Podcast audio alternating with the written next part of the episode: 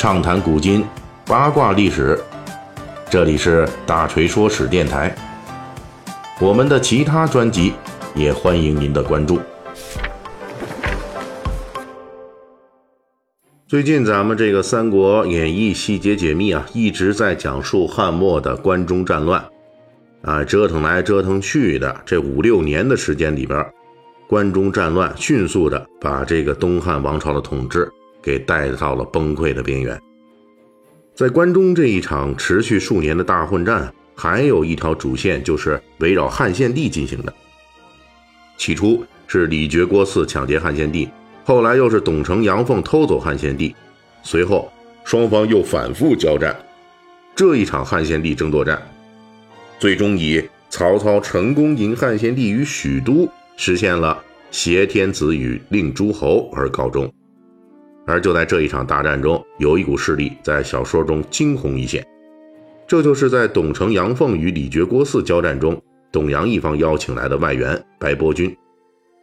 小说描述当时董承、杨凤带着汉献帝驻兵弘农，李傕郭汜领军前来交战，击败了董杨二人。为了挽救危局，董杨二人紧急求助，故白波率韩先、李越。胡才三处军兵前来救应，结果是仍旧打不过李傕郭汜军，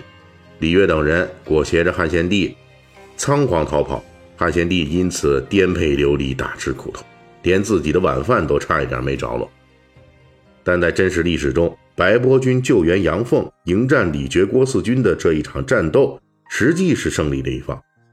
正史《后汉书》中说，杨凤为了抵御李傕郭汜。邀请了白波军前来助战。白波军不仅出动韩先、李越、胡才等几部军马，还联合了汉朝北部边境的南匈奴骑兵数千人，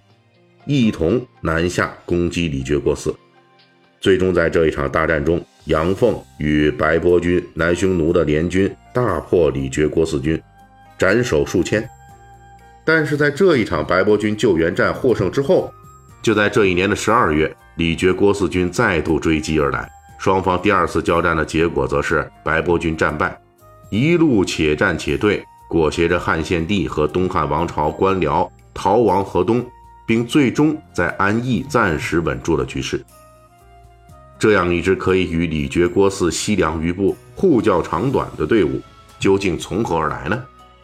在这方面，小说《三国演义》并未详尽介绍。估计是考虑到这些内容已经游离于曹刘等人物主线之外，因此只是草草一笔就略过了。也正是由于这样的考虑，罗贯中直接把白波军与李傕郭汜的一胜一败简化成了一败，这也是在防备，万一他再写了白波军的那一胜，恐怕就有读者要追问这白波军是从哪儿来的了。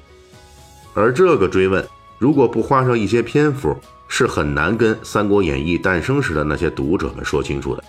于是罗贯中在这里做了一个很自然的取舍。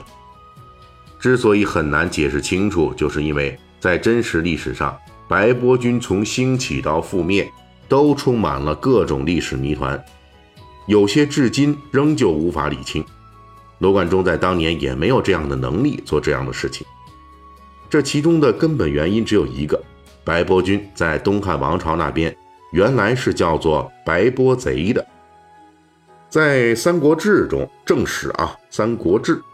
在描述东汉末年黄巾起义时，曾经描述说，在张角等人组织黄巾起义之后，各地纷纷起兵造反，规模大的拥有两三万人，规模小的也有数千人，而其中紧随张角势力的，第一个是黑山，第二个就是白波。按照正史记载，公元一百八十八年，黄巾余部郭泰等人在滨州西河白波谷举兵，而这一支人马正是因为白波谷而得名叫白波军。白波军在起兵的最初三年时间里，队伍迅速壮大，实力逐渐增强，一举击败了董卓的女婿牛辅率领的讨伐军，势力曾经一度越过黄河。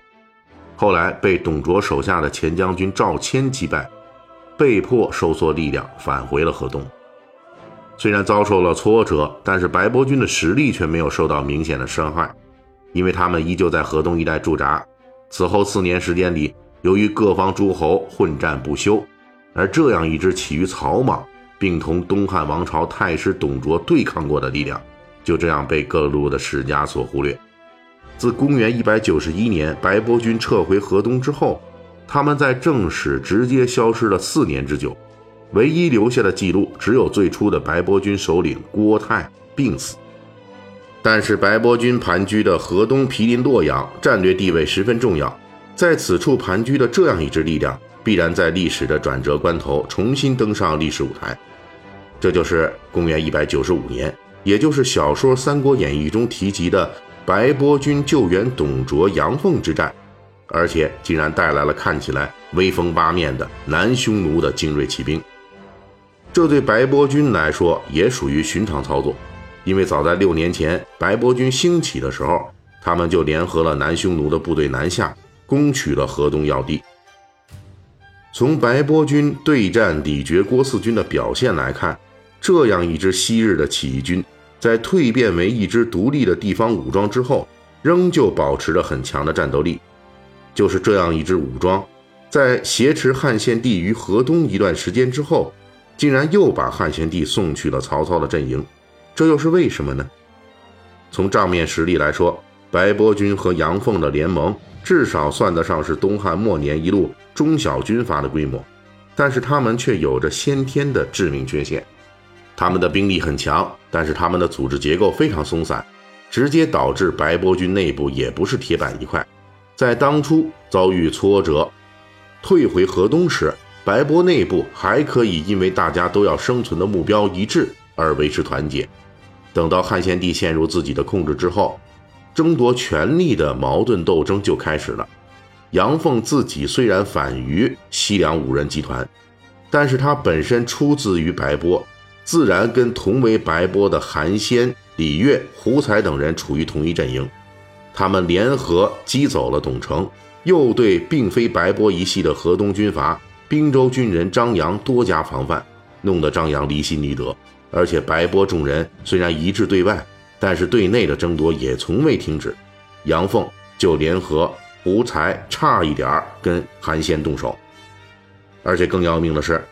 这支从起义军蜕变而来的军阀武装，跟西凉五人集团一样，没有任何的人才队伍来进行根据地建设，直接表现就是，虽然驻扎河东多年，但是粮草依旧还需要河东军阀张扬的赞助，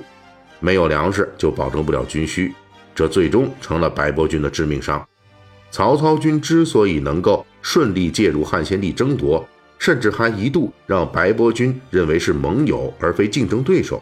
就是因为曹操提前说了，愿意提供给白波军粮草，